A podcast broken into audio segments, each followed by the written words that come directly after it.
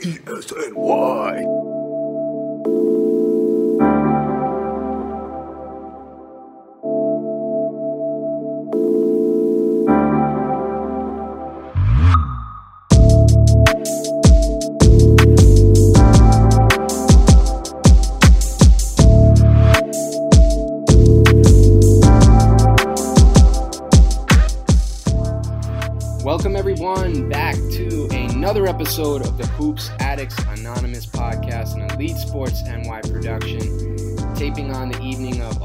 25th, a little after 7 o'clock.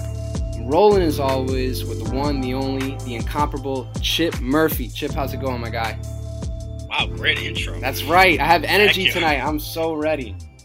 I don't think I've ever been called any of those things. Uh, I'm good, man. How are you? I'm good, dude. Just uh, just back in Astoria. Was was up with the parents for a little bit, just hanging with them.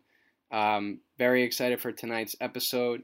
Uh, as any listener knows, we've been going through our NBA A through Z series, and we are at the New York Knicks. Uh, and both That sucks Chip- for you guys. it's certainly and and to share in the pain, we brought some friends along, um, as only Knicks fans know how to do. Um, so we are super pumped to bring on two awesome writers, content creators, uh, Sports Illustrated's featured writers, done a ton of draft stuff. Chris Persianen and the dean of Knicks Film School, uh, co-host of the Hoop Spy podcast and Knicks Film School podcast, and countless other things as well. Jonathan Macri, guys, how you doing? And thank you for coming on the show. Thanks for having me. I'm I'm just proud to be Chris Persianen's mentor. I feel like at this point, the rate I'm going, my my tombstone is gonna have father, uh, father, loving father, husband, and half decent guide to uh, wandering soul. Chris Persianen. Thank you for having us on. Uh, John, they're going to put asshole on there too. Um, how are you guys? Everything's good? Everything is good. Uh, I'm sure Chip, John, and I feel like we're living through you right now a little bit. We're all kind of remembering our uh, college days, seeing you move in. I'm like, yo, he's in a dorm right now. Like he's actually in a dorm. And uh, I remember my first days on Binghamton, man. It was a wild, wild fucking ride. So just enjoy the shit out of it. That's that's really all I have to say. This is, we moved in Sunday afternoon. So this is full day number two uh, on campus. Pretty exciting stuff, honestly. Classes start tomorrow. I don't have a single day with more than two classes in a day, and I only have to wake up earlier than 11 a.m. once. What, What's your first class? Uh, I think macro economics tomorrow. Okay, Tomorrow in the morning, like at like 11, something like that. Okay. I, I, if it's an old bald guy teaching it, um, Young woman. I had the same dude um, 20 years ago or 19 years ago, and I'm really, really old. Uh, let's talk about the Knicks. That's actually less depressing than talking about how long ago that I was. We'll uh we'll we'll start it off we'll start off here. This was a thought that I had the other day amidst the the conversation that's going um about the Knicks right now. There's a lot of draft talk. There's a lot of Fred VanVleet talk. Um, Thibs has been hired. He's in the process of filling out his coaching staff as well. But uh, some of the recent reports that have come out have linked guys like Devin Vassell or Vassell, uh, Isaac Okoro, Killian Hayes, Cole Anthony to the Knicks. Um, I'll start with John, but anyone can pop in here. The year that the Knicks selected Kevin Knox, you didn't start hearing his name until closer to the draft. There was the infamous phone call with Scott Perry and his dad. Then you had the workout with Miles Bridges. Um, Leon Rose has been on record as saying that he was preparing as if this draft was June 25th. Uh, do you think that the leader in the clubhouse has been leaked already? Or do you think that it's someone uh, still to come? You know, I, I know I like a guy like Kira Lewis Jr. Haven't seen a ton of, um, you know, reporters talk about him yet. But w- what would you say to that? Um. So two things, three things I would say, and this is I'll, I'll full transparency. I have no idea what what they're gonna do. Um. I think I think the Rose regime thus far has been playing it close to the vest. Um, I think people within the garden have a sense of what they're thinking generally and maybe some players that they like. But as far as specifics, like if this guy's there, we're going to take this guy, or we're going to give up this package to get LaMelo Ball. I don't think anybody knows shit. I don't know shit. No, like anybody says they know that. My personal opinion is that they're full of it. What I can tell you is that I think I'm. Hmm, I'm fairly certain that they the the report that they like Vassell. I said as much that I had heard the same thing. I think that's real. Um, I think that's a real thing. The Okoro thing, I actually heard. I don't think I've. I, I'm confused by, or I forget what I put in my own newsletter. If I have this in my newsletter for tomorrow, whatever. I, uh, I, someone said to me that they thought that there's a possibility that the Okoro thing might be smoke. I don't know. Honestly, I just I had heard that. Um, in terms of like, oh, the, the two other things I was going to say. One, um, Walt Perrin, I think it's important to note that back in April when he was still with the Jazz, he said that this draft after the top 15 was like a big mishmash. But I thought it was interesting that he said that there was a definitive, he didn't say definitive, but he was like after the first 15. So to me, that means that in his eyes, back then in April, when he had already done a lot of scouting, because um, God knows the Jazz are as prepared as anyone, that that was his opinion, that there was definitely a tier. Um, and then the the third thing I'll note is that Berman now a couple times in his in his papers, and and you know Berman's funny. He a lot of people talk to Berman. He gets a lot of shit from people, but he knows I think more than he lets on, and he's been doing this for so long. He just doesn't care at this point. and he snuck into a couple of his columns that the idea of them trading down, which is why I've okay. dedicated my whole uh, week of Knicks Film School newsletters to trade down ideas. I think that's legit, and I think it matches up with the notion of, of again, Perrin thinking that there are there's like a, a top general tier of guys before you have this this drop off. Um, the one, the only other thing I'll say, and this is more speculation by me than anything, I don't think that they're dead set on getting a point guard at the with their first pick. I, you know, I think they're going to take. I think they're going to take the guy that they think makes the most sense for this team, and I think what they're looking for is any guard or wing who could shoot the ball. Um, and which gets us back to is the Okoro thing smoke. So we'll see. That's that's all I got for you. Chris, how about you? I mean, um, there's there's so much news or, around with who the Knicks would pick. I mean, um, I know you've done a ton of draft work. Uh, you know, what would be some of the guys that would be really high up on your list? It obviously depends on on who's taken, but of Vassell, Okoro, Hayes, Cole Anthony, um, which one stands out among, amongst that crowd? Those guys, Killian. Killian is my number two prospect on my big board. You know, regardless of team, uh, and then especially on you know my my next big board, I have him number two as well. Only only Ball is ahead of him. Um, what the, the way I like to describe the both of them is Killian Hayes, wherever point A is and wherever point B is, Killian Hayes can get the ball from point A to point B.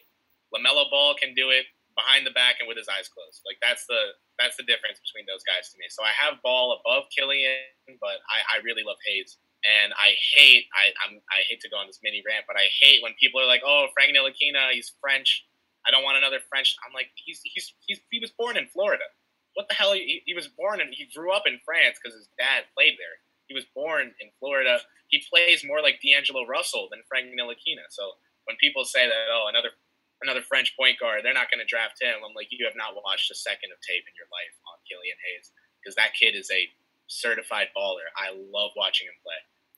One thing I wanted to ask about uh, Killian, um, I've done like a fair amount of research on him. I, I have, I'll be honest, I have not watched full games uh, from him. But the one thing I haven't seen reported too much about is kind of like his mental makeup. You know, just his approach to the game. I, I've not seen anything, uh, you know, quotes from coaches or anything like that. Anything in your research um, about him kind of lead you to believe that this is a guy that can handle New York. This is a guy that is going to come in on day one and, and really put the work in, you know, to be the best version of himself. So I don't I don't have quotes to, to pick out from coaches or anything, but what I do know is that how old is Killian Hayes? 19, right? So yeah. We have this 19 year old prospect, and and uh, I'm 18, so.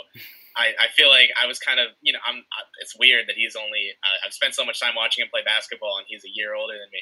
Um, but you know, I watch his interviews. I watch him sit down. Mike Schmitz does these incredible videos. He sits down with prospects So I watch Killian, you know, watch his own tape, and um, I watch interviews of Killian because I, I really, you know, he's number two on my board. I really like this kid, and I just noticed to me like from the way I notice that like my friends who are athletes or kids that I know who play basketball, like the way they talk about basketball, I, I you know I know a few different types of athletes. The super motivated, the I, I do it because I'm good at it. Killian seems like a, a very smart kid who he's almost like analytical in his thought process, like very, logical. He seems like he thinks through things, and I think that shows itself on the court too with his decision making. It looks like he, he has a he has a plan when he's out there. He's not just doing shit. Um, he he has a plan. He knows like oh, I'm gonna drive. I'm gonna look for this read. If I don't have that, I'm gonna. He he knows what's going on, and I love cerebral, smart point guards. I love any any sort of high IQ player, but obviously point guards who are high IQ guys like. This is not a comp, but guys like Chris Paul, I know Chip is a fan. Yes, Chip, the actual quarterback of the team on both ends of the court. Um, those high IQ guys who they just kind of they run stuff like you run things through them. They're the they're the brain of the offense, and Killian projects that way to me. I think he's the kind of guy who can make the right reads in, in tough situations in a crunch. And to me, I think uh, coming to New York, you know, you asked specifically about the mental makeup about that it requires to play in New York City. Um, I, I I can only assume from what I know about Killian Hayes as a basketball player, as a as a basketball thinker, right? That he would he would come here and he would just get to work. Like he knows that he has to develop. He has there's things he needs to do. Obviously, you have Tom Thibodeau at head coach. Uh, that is, you know, we know the stories about whatever whatever uh, anti Thibs propaganda gets thrown out there about the harsh workouts and stuff, but. Killian's the kind of kid to me that you know maybe he's not like Jimmy Butler like Thibs perfect, but or RJ Barrett, Thibs, perfect, but he's the kind of kid that I think could do well under a coach like Thibodeau just because he knows how he knows how to learn, he knows how to show what he's learned on the court. If you watch his if you pick the first game and the last game of the season, it's like two different players. He learned so much in his age 18 season and it shows itself game to game. I was watching each game, the progression, like you see him growing up on the basketball court as a decision maker, as a thinker, and I love that. The, the one other thing I just want to throw in real quick uh, for anybody who hasn't who just wants to know about Hayes and is unsure about him, you should watch the Schmitz, uh, the Mike Schmitz thing from ESPN. Um, but also like it, the the Ntilikina comps, I could see someone listening to what Chris just said and be like, oh, great, another guy who you, you said thinks the game at a high level. To a lot of people, I think, who have watched Frank and be like, oh, great, he's going to overthink it and he's never going to drive the ball because he's going to be afraid of, like, well, what do I do if I get close to the basket and there's a large human standing there? Killian Hayes, like, I know the free throw attempt rate is not, like, perfect. It's That's probably one of the less desirable uh, of his statistics from, from last year. Um, but he, I do not think aggression is a, a, problem for him. It's more that he only has one hand right now. not not literally. Uh, that would be a problem. But um, he only uses one hand right now. Um, but that's a that's a skill thing. I think he's like yeah, of course he has like finer points to work out, but I, I think him him thinking the game at a high level is going to be a, a, benefit in a in a big way. I think the big thing that um, you know you that Chris brings up that that sounds good to me is the progression piece at the end. He says that you know if if you look at him in the beginning of the season, his first game to his end, you see the big progression. Um, and if you can extrapolate that as an, a young 19 year old and figure how he can hopefully develop with the coaching staff that we now have, who has, you know, a, a, at least perceived around the league a decent reputation for development, um, that could be a really good fit. And that kind of takes me to uh, another player that I want to talk about in terms of someone who's progressed a lot from year to year, obviously not with the same upside, but a player that's really been uh, polarizing through a lot of draft Twitter, um, and that's Obi Toppin. You know, I, I, this is a guy that I've written about, um, you know, have talked about, and um, you know, I think it would be fair to assume, and you guys correct me if I'm if I'm wrong, that you know, uh, you might be a little bit down, more down on him than than others, and and maybe for the Knicks specifically because his weaknesses are going to be highlighted on a team like ours. Um, but this is a guy that I'm really interested in. Uh, at his size, a true shooting percentage of 68%.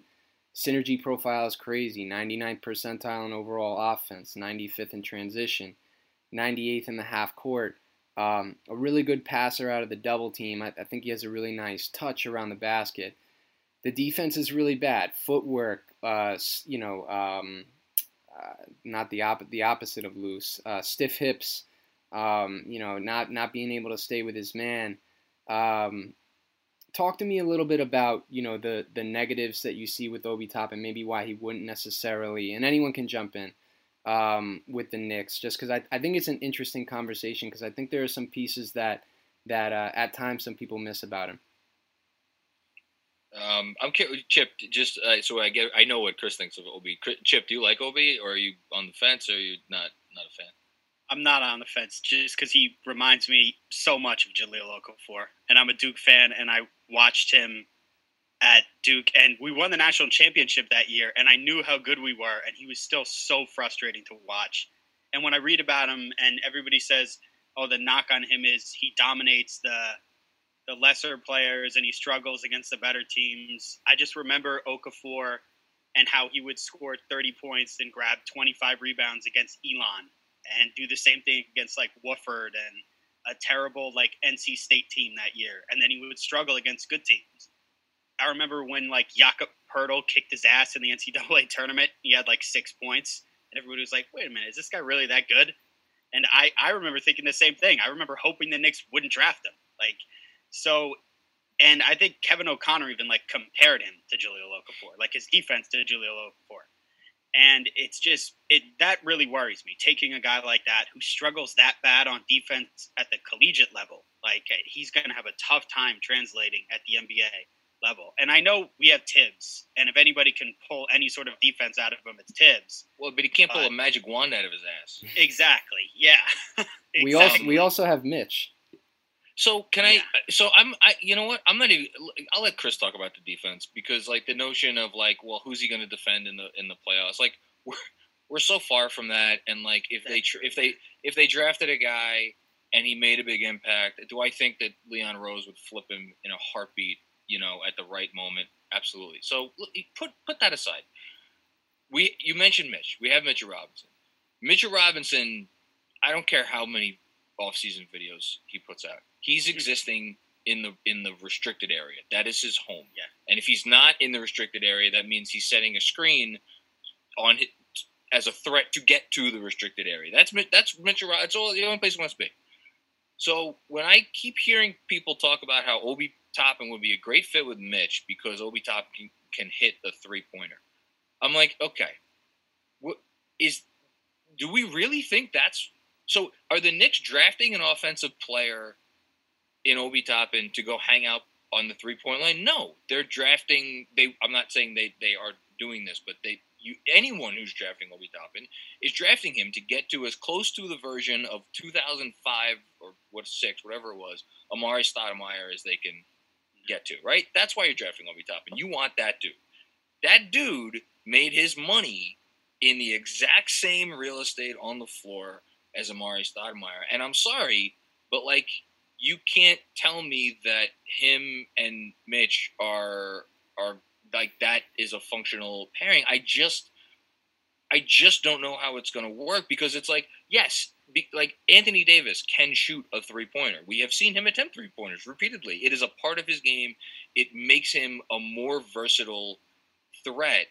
But ultimately, the reason why the Lakers don't really get going until they get their center off the floor and Anthony Davis is in the middle is because they're occupying his real estate. So mm-hmm. I guess that's my look. Is is it possible? Yes. Julius Randle and um, someone else who again wants to live in the block and his three point numbers are actually bad, unlike Toppin. Him and Mitch together on the floor after um, Mike Miller took over as coach were actually not that bad. Um, so it, again, it's feasible. But but why are we drafting for feasibility, especially when there are these other concerns and questions? And oh, by the way, if you draft Obi Toppin, that's basically what do you? So then Julius Randle is is what he's gonna you, like. You, you can't just tell him to go away.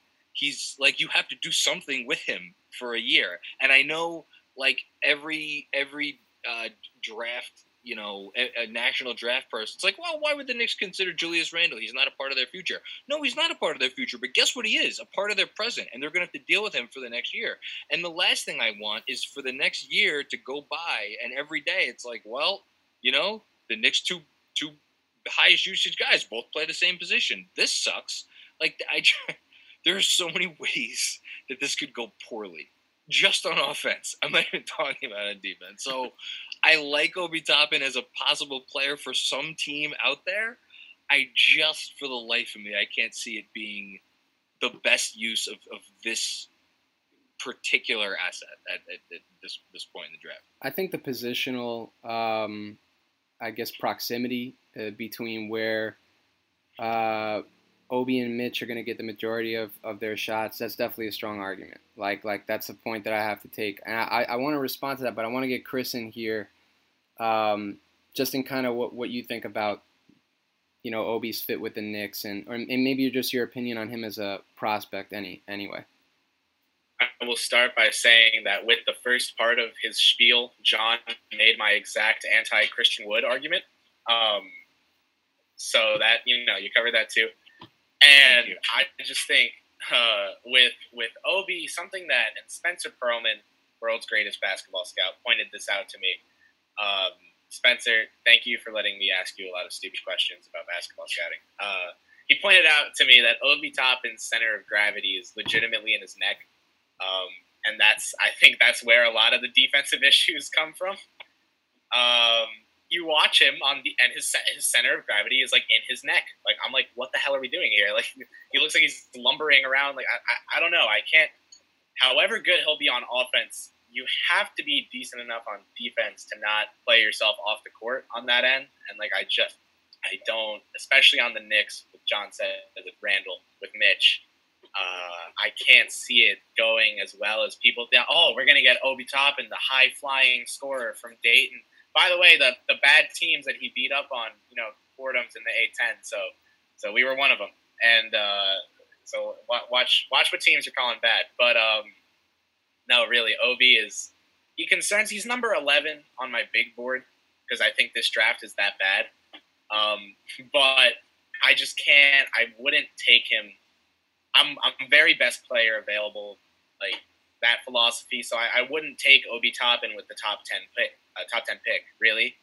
Um, and I think that that says enough about my thoughts on him as a prospect. Because for this guy to be, oh, you know, Cleveland at number five, this, you know, wherever. I don't. I see John Collins, except uh, worse at shooting a little bit, and then really, really worse on defense. Uh, and that's just not. That's not that good of an NBA player. I don't care where you're. You know, people are like, "Oh, you can't draft that guy at number eight. Like, no, it's a weak draft class. This is a role player draft class.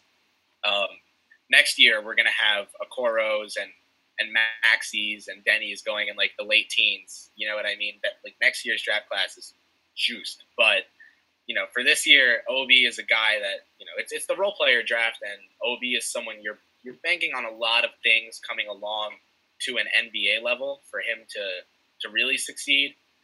I just that's not where I want to put my top ten draft pick. The Knicks are at number eight, which would make it even worse. Uh, I think if you can if you really figure out a way, like if you have a center who can stretch the floor, you can figure out a way to hide him on defense, and you're not taking up his his space on offense. Yeah, Obi Toppin can look really good. John said once that he, he wouldn't be too surprised if uh, if Toppin did come to New York that you know, if he had a rookie of the year type campaign, even if he didn't win it, like like there's a there's a world where Obi Toppin is in the rookie of the year running because the Knicks featured him on offense every play, you know, whatever it is. But the offensive scoring explosion is only so valuable uh, when the defense is that bad. The defense is that bad, so I can't I can't really be fully behind him. And teams uh, are teams are smart too. Like you're not going to pull one over. Like there are no more Isaiah. I was about to say there's no more Isaiah Thomases and Joe Dumars running teams, but that's not true anymore. Um, it's like GMs who are trying to win a championship. All they have to do is it doesn't take any genius. Just turn on the TV. It, turn on literally tonight, tomorrow, the next day. Look at the teams that are succeeding, and look how look what the types of players who they are succeeding with, and the style of play they are succeeding with and then on both ends of the floor, and then I, I feel like or it, what team even like I could see him going to the right team and putting up 20 and 10 and having like you know is sports uh, do they still run sports center? Is that still a thing? Like having sports center having sports center dunks and whatnot and like I I already see it. Knick fans like feeling clowned again because like oh we if they pass on it like oh we pass on this kid. I don't care. I it's not it's not it's not what I want. Anyway but you like him Jeff I so do yeah, I, I mean, me. like, listen, you guys got strong arguments. Um, you know, you guys research this a ton. R- respect your guys' opinions so much, but I, you know, I think the thing for me is the strongest argument against Obi Toppin is is maybe his fit with Mitch. It's also that he turns the ball over a shit ton. Um, but my thing is this: I think the the experiment for how Obi Toppin could work with Mitch and NBA is actually happening happening in Atlanta next season, as as Chris pointed out. Obi Toppin is a guy that I see um, with some John Collins similarities. And and you talked Sure. about the shot. I don't think John Collins actually shot the three that well in college. I think I think Obi shot way better than him. I, I do think Collins's numbers were. I think he was 19 and nine, and I think Obi is 20 and six. Um, but I, I know that Collins had some some defensive uh, inefficiencies. There were there were worries about him. You know, me and Chip had on Brad Rowland, who's an SB Nation guy that covers Atlanta. He talked about you know the the fit is the fit that I'm trying to talk about is him and Clint Capela, right? Clint Capela is your rim runner, someone who Mitch has been compared to a lot. So if I'm gonna if I'm going to theorize or or hope for a fit, it's going to be something that hopefully looks like what Atlanta might be doing with John Collins and Clint Capela there. I don't know if that's going to work 100% or not, but if it is, um, man, this guy is so dynamic. I, I, Well, what does Atlanta have that? In fairness, what does Atlanta have that? we Trae Young, yeah, I know. I was know. gonna say. yeah, yeah. I, I, I was I was literally just gonna chip in and say, yeah, well, Atlanta doesn't have DJ Augustin as their starting point guard, so like, if you draft Toppin, that's probably where you're going at PG next season. And and Look, here's if the thing, I'm I. I, I and I agree with you guys. Like he's he's not number one for me, and that's why you know what I mean. But like he's he's up there for me. I wouldn't put him so much lower because of what we don't have. But at the same time, I'm going to couch that argument by saying, um, as as the organization, I know best player available gets tossed around a lot, but I do think it has to be best player available with some type of fit in mind. And I agree that Obies is a little messy at best, but man, I just I fear that he's going to be putting up some monster numbers. And yeah, you could say He they may not lead to wins, but I, I, I think at some point some somebody's going to figure out how to use that guy, and it's just going to be it's going to be tough to watch. I don't know. if if you're telling, look, I, I'm not. I, I want to be very clear. Uh, I don't know if your show gets aggregated. I'm, I'm not. I'm not suggesting this. I'm not saying I want to do this. But if you're telling me that like the Knicks were were going to do the, the trade that has already been rumored, like Mitch to to try to get the number two pick, and you're gonna end up with uh, Lamelo Ball and and Obi Toppin, and then like I I guess start Toppin and, and Randle next season together in a front court that is Woo! going to No, that would um, be. Really I mean, just just change the color of the paint in the garden to red. yeah. Um, you know, with like maybe you could get one of those like a, one of those crossing guards, except that the sign both what is it? One sign says stop and the other sign says go. Like the, there's no stop. It's just go on both sides of the sign.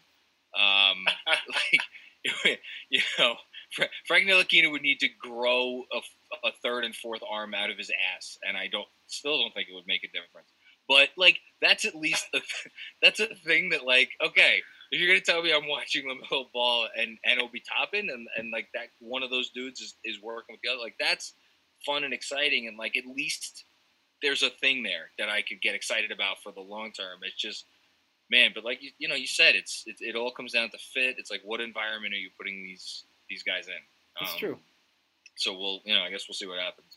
I think that's fair. Um, uh, the next place I wanted to move on, I know Chip wants to get here on in here on this. Um, you had talked about in the in the newsletter today. The, some of the Knicks, uh, there's sources in there that say that the Knicks are all in on Fred VanVleet. Um, for you, I know that I, I, think talked a little bit about the contract size, maybe being 12 to 15 uh, per year.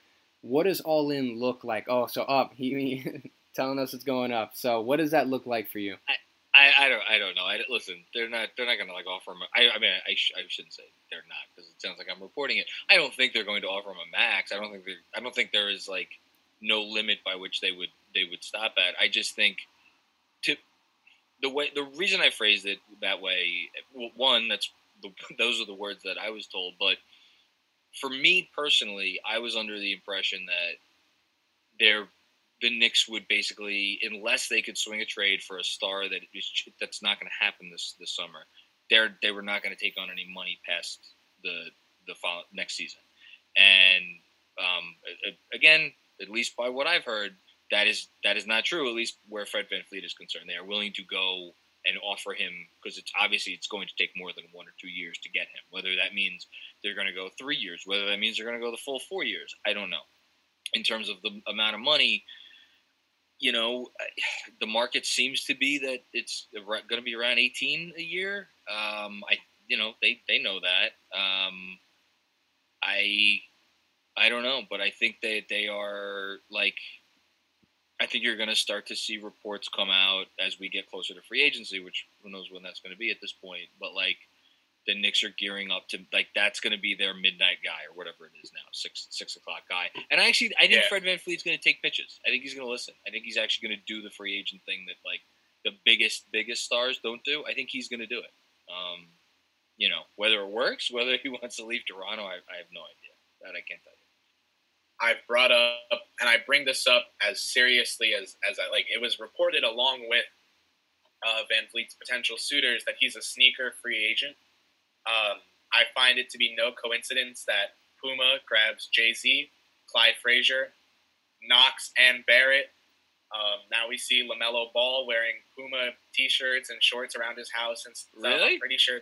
I think they offered wow. him a PJ. Is what I'm. I'm going to be honest. Like it was reported that LaMelo Ball got offered a private jet by a shoe company.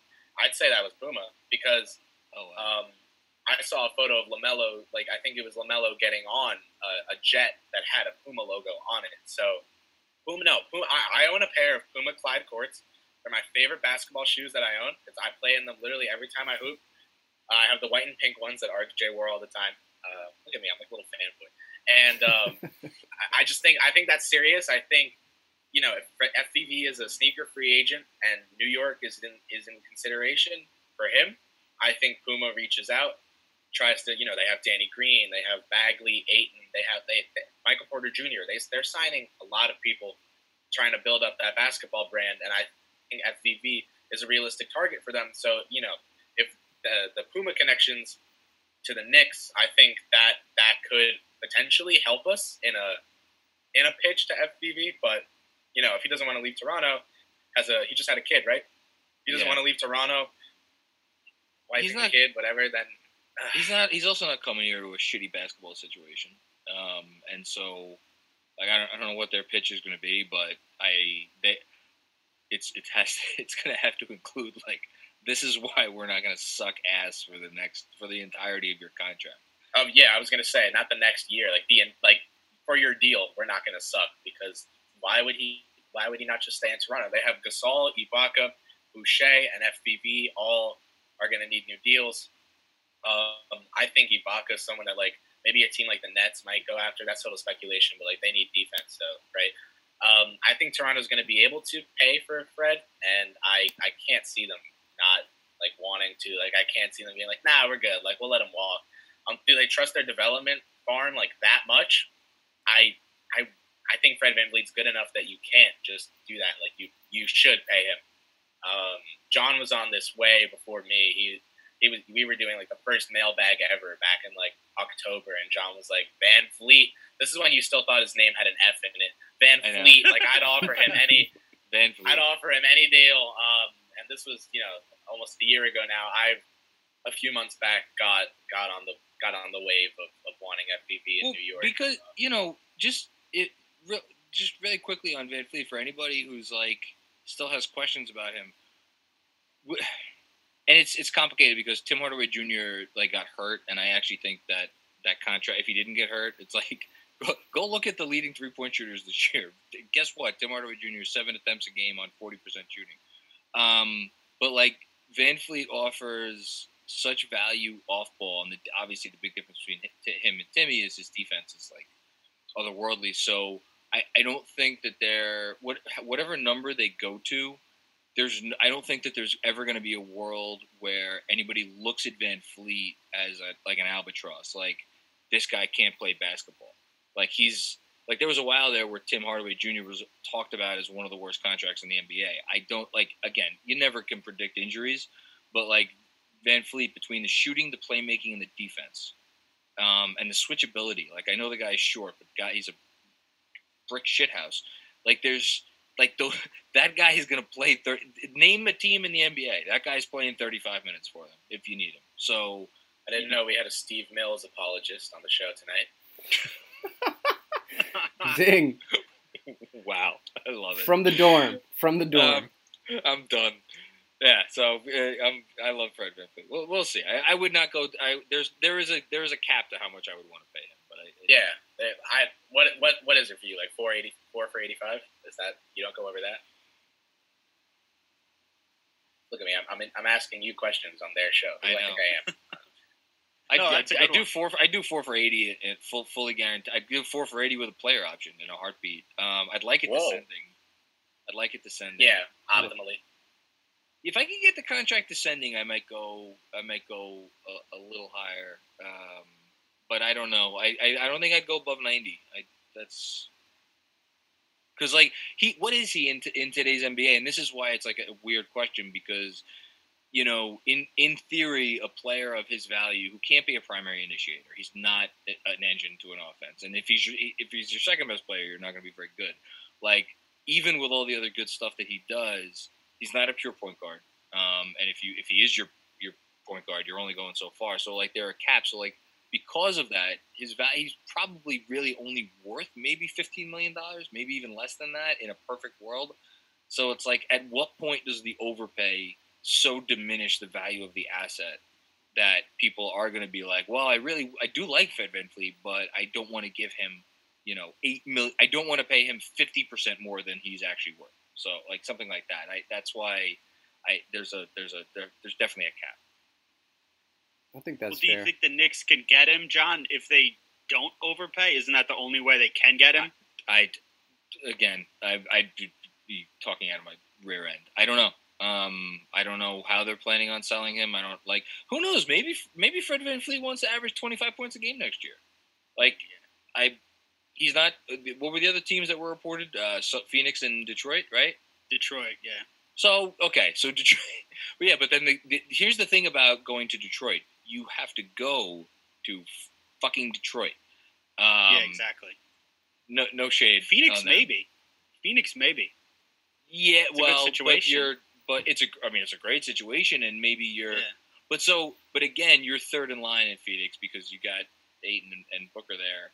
So mm-hmm. if you're going to just be third in line in Phoenix, why not just stay in Toronto where you know where you don't have to worry about like a crazy owner and you have like the best GM in the sport? It's like if he wants to go for to a place where he could score a lot of points and you know, like, and plus, like, he seems like I don't know if you saw, if you guys saw it today, he was one of the people that was quoted uh, being outspoken against yeah.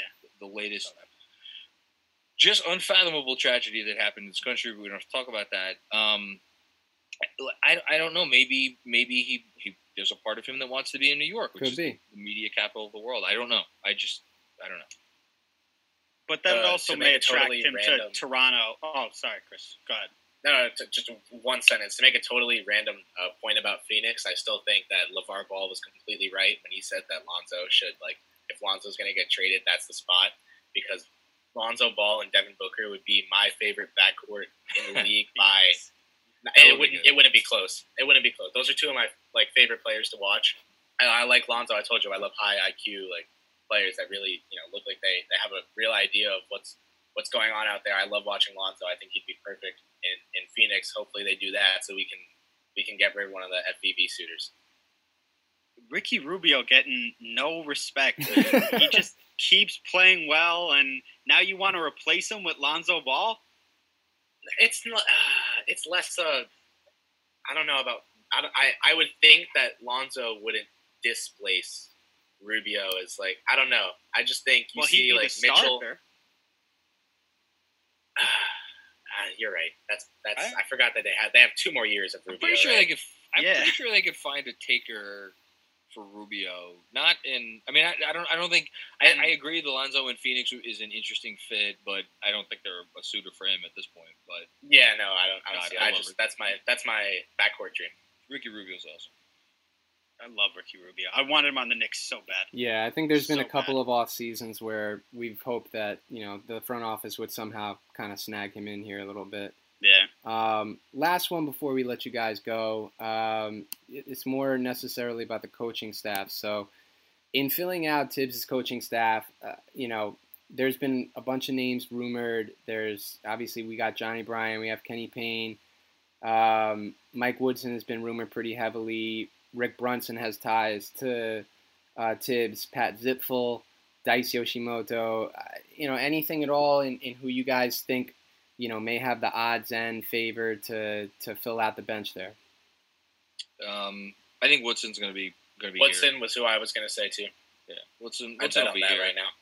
Yeah, I, I like, but like Shams report the day Thibs had the press conference. Shams reported that it was going to happen. During the press conference, the I was writing an article. I was writing an article about what Thibs said in the press conference, amazing. and mid mid breaking news article, more breaking news comes out. I that was was a flex. God damn it! That was a flex from Shams. Um, I think Thibs will get so. I don't, uh, have I written this in a newsletter? I don't even think I've written this. Um, I was told that Thibs would have somebody that would like kind of be his guy, so to speak, on Okay. the staff. Whether whether that means um, one of his past guys, I think uh, was it Andy Greer? Yeah, Greer's there's Ed and yeah. Pink, Yeah, both of There's Pinckney and Greer, right? But I just read Well, something. Pinckney's out, ap- according to Yeah, um, Pinckney- a report by someone. Um, uh, what's his face? The the guy who's has his own legal issues right now. Uh, in the assistant coach. Adrian Griffin. Thank you. Who- Oh, yeah. he's he's not going to accept an assistant job. He's going to be a, a head guy, or they'll just. You tried taking the you tried taking the topic of conversation away from your age earlier, but your memory just keeps bringing it back. My memory is shot. I'm shot. Um, but I think that they again. I, I did report this a few few days ago. This is. I think they're really going to continue to take this process. Like they're going to be thorough with it. I think they're going to they're scouring the league, so to speak. Um, maybe the college ranks, whatever for for guys. Like they're gonna. It's to be a legitimate full staff. This is not going to be the operation that was here last year. And I, I and I, I, want to be very clear. I don't want to disparage the coaches that were here last year because I know for for a fact that some of those guys did just amazing work. And to that end, by the way, I think at least one of those guys. Yeah, I think at least one of those guys. He was great. Caleb, dude, Caleb Canales is like talk about one of the most positive people you ever meet. He's just an awesome guy, um, so nice. But he's also just like the players respond to him, um, and he's also been a head coach in the league. By the way, um, Yeah, in Portland, right? yeah, briefly. He was the, I think at the Well, time he yeah. became interim head coach. He was the youngest head coach in NBA history. Mhm. So either whether it's him or Pat Sullivan, um, I would if I had to bet, I would bet on one, if not maybe both of those guys being back, because that's the other thing with Mike Miller probably moving on, um, because he does just want to be the fifth guy on the bench, which I can't blame him. I get it. I get it. Yeah, but I'm still Makes still, I'm still sad. I like. I really Makes like sense Philly. for him though. it look well i mean but it, it, uh, look i don't want to go on a mike M- mike miller did a wonderful job and the fact that he got those guys to listen to him when everybody knew from minute one like we all got on steve stoute for going on tv and saying what he said but but it was true, it right? was true everybody knew it was true at the But it moment was There- true, yeah. mike miller was never coming back Right. and being the head coach of this team that was going to Yeah. happen um so like the, the- and he my, my point was that those guys they listened to him and they actually let him coach them and they had no reason to so by that for that re- but it's I, I don't i feel like there are some knick fans who act like we're losing some kind of an x's and o's genius or we're losing like the next jeff van gundy. Like you know elfrid eh, elfrid payton said it it, I, it was a it was a passing comment when like at the end of interviews after a game last year, but it's like I think I, I asked him a question about Mike Miller, and he's like, you know, whether it's here or somewhere else, he's going to be a he'll be a good coach in the league for a long time, and it's like when your own guys are like, yeah, he's a good coach, but it's it doesn't like when there's no like he should like that was his opportunity to be like he should be the coach of this team moving Right. forward, and it was anything but that. You Right. Know? So you know, maybe I'm making too much of that, but I think that was he's. Let me put it this way: he's not a leader of men. So I don't know how I just got off on a Mike Miller tangent, but whatever. That's that's all I want. You also started that Mike Miller tangent by saying, "I'm not going to go off on a Mike Miller tangent." Did I say that? See You again. did. I'm old. I'm old. I don't remember what I said 30 seconds ago or two minutes ago. No, but uh, Um, but I but it was interesting it. hearing um, about Caleb Canales because and I literally I've I've had no interactions with the dude at all, but one of the very few assistant coaches that when they've been interviewed by Rebecca Haarlow or whoever is doing the sideline reporting, bring up analytics, and I think that's kind of what I would like to see. Um, whoever fills out the bench, um, someone who can challenge Thibs in that way, and it's not to push forward a narrative that's been like you know, killed and drudged through the mud. That Thibs is anti-analytics. Like, you know, I I, I want to believe that he's not, and, and I believe that um, he has this job, and, and with the understanding that he's got to modernize himself. But it, but in terms of how they fill the bench, it would be nice to see them bring a, an assistant coach, and maybe Kenny Payne and, and Johnnie Bryant are those guys too. I, I have no reason to think they're not, but to have somebody on the bench who kind of has that.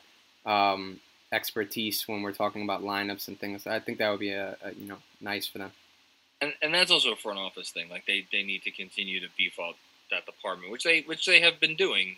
Um, I'm hearing that they are that they're adding people. Um, Yeah. You know, they're they're doing they're having interviews. They're interviewing for new positions. It's not just like push out push out the old guys and fill in this. No, they're adding new positions to be filled, and they're they're holding interviews. They're interviewing candidates. Um, I, I've heard that the analytics staff is getting beefed up a, a fair amount. That's great. Chip, how about you? Anything um, before we uh, we let our guys go here? No, I don't think so. We talked about. I wanted to talk about Fred Van Vliet, so I just wanted to talk about him. And I'm not a draft guy, so you guys wanted to talk about that. So I'm good. I just wanted to talk VanVleet. Gotcha. What I'll what I'll add about what I'll add about Freddie there is that you know we're talking about Ricky Rubio. Oh yeah, they could probably find a. I think like that's that's part of my rationale for the multiple years on VanVleet is that I think you can definitely move that contract if need be.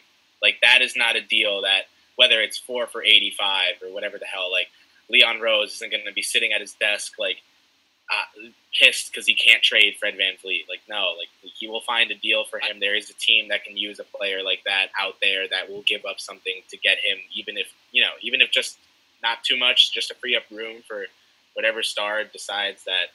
God, I can't even. I can't even say it with a straight face. A start No, coming in but here, like so. no, but you make you make a good point in that we've we've gotten to this place where it's like it's it's the years years not dollars, which is what Danny Danny Leroux has been saying for a while.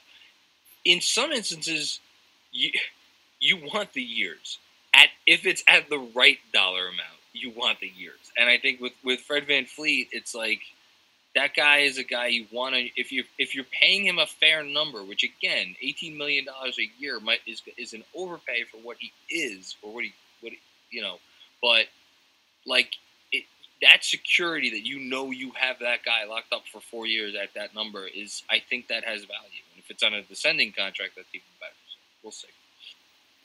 I mean, it's going to be crazy interesting to see how it plays out. You know, uh, between now and October, and, and then when free agency finally finally hits, um, a lot of moving parts. But at least I think in the short term, we've seen that this front office, um, John, like you said, is is taking a long um, view of things. Uh, They're measured in their decisions, and I, I think you know we can be we can have tempered expecta- expectations as of now. Um, but we'll see, right? I mean, that's what Knicks fan, being a Knicks fan is. Indeed. Um, well, listen, guys, I want to thank you so much for talking with us tonight. Obviously, an open invitation anytime you want to come on the pod, of course. Um, Chris, nice meeting you. Before I let both of you guys go, uh, please let anyone listening where they can find you on Twitter, where they can find um, your features, your articles, anything you guys are working on that you want to promote. Uh, please do so. Chris, go for it. All right, thank you for for all the kind words and for having us on. It was nice to meet you as well. I'll start off by plugging uh, John's own Instagram page for him. Yeah, I think I, I just Macri followed him today. on Instagram, you'll see some. I don't know who made them. I have no idea, but someone's been on that Instagram posting some pretty snazzy. It was my templates. idea to do that format, so you got some of it from me. Uh, I don't know. That's those are allegations. Um, someone's been posting some pretty snazzy, some pretty snazzy stuff. Uh, or rather, two people, Claudio and I, um, have been on there running that follower. I haven't checked, but they they're going up. John, business is booming. So, um, to follow John on Instagram at JCMacNBA on Instagram. Is that are- what it is? That's my Instagram. It's the same as Twitter. Are you Twitter. fucking kidding me? Are you kidding me? Um, I told You're you not that old, dude. You're not my that wife old. created that. I never. I've had that. I've had it for years. I've never done. it. Oh, good God. Yeah, go follow John on Instagram. As for me, uh, uh, at Chris Persianen on Twitter, I'm not even going to try with the name. You'll, you'll see how to spell my name in, in the episode description. Um, and I, I co host two pods the Too Intolerable Degree podcast, which is a general sports pod, and Bleed Orange and Blue, which is a, as you can guess, Knicks podcast. Our most recent episode on there actually has my live reaction to the lottery results. So uh, if you were ever curious about just like yeah, you just you really hate me. Like I tweeted out a Mitch trade scenario, and you just you hate my guts. Go listen to me suffer on the Bleed Orange and Blue pod. Uh, that that that's what you'll find on there. And thank you guys again for having me on tonight. It was a pleasure. Absolutely. Um, yeah, I, look, people know where to find me. I, I just want to say real quick, it, it's Oh, No. look, get a load of this guy. what what did I do? What did I do? Uh, pe- they know. The people know. The people know where to. find Anyone me. listening to this podcast probably does.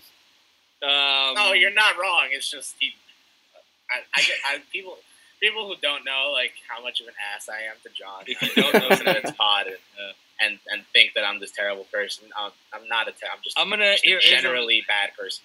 I'm gonna say I'm gonna say two different things. Uh, one, uh, just just go go if you're listening to this, go go support an independent content creator because um, there's just so many people doing so many great work, so much great work. Um, the Strickland just launched all the PNT guys. Oh, yeah. uh, just doing doing yeoman's work over there, making getting that off the ground, and just it's it's been really nice to see. Um, and uh, the only other thing I'll say uh, on a on a oh, I don't know how else to put it than other than on a down note. It's like you know, some uh, we just we had months and months of, of uh, talk and and protests and this and that, and you know, uh, Jacob Blake gets shot seven times in the back uh, a couple days ago, and it's like, you know, when the fuck is it gonna end? And um, you know, we're we're four white guys in there bullshitting about the shitty basketball team, and it's such a it's such a wonderful privilege to be able to do that. And um, God, I yeah, I don't know. I just I I don't. It's yeah. it's- I just want to say that because it's really um, it's uh, it's quite a world we live in, and uh, sure. everybody, I hope wherever you are, if you're listening to this, um, you are at least cognizant of either your privilege or your place in the world, and uh, perhaps think about doing something uh, to use that for change for the good.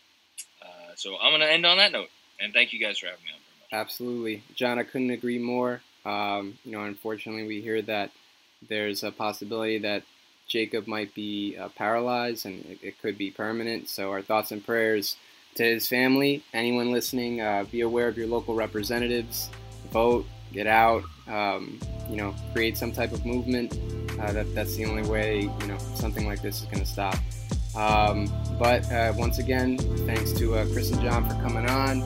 From Chip and I, we hope everybody stays safe, and we will talk to you guys soon.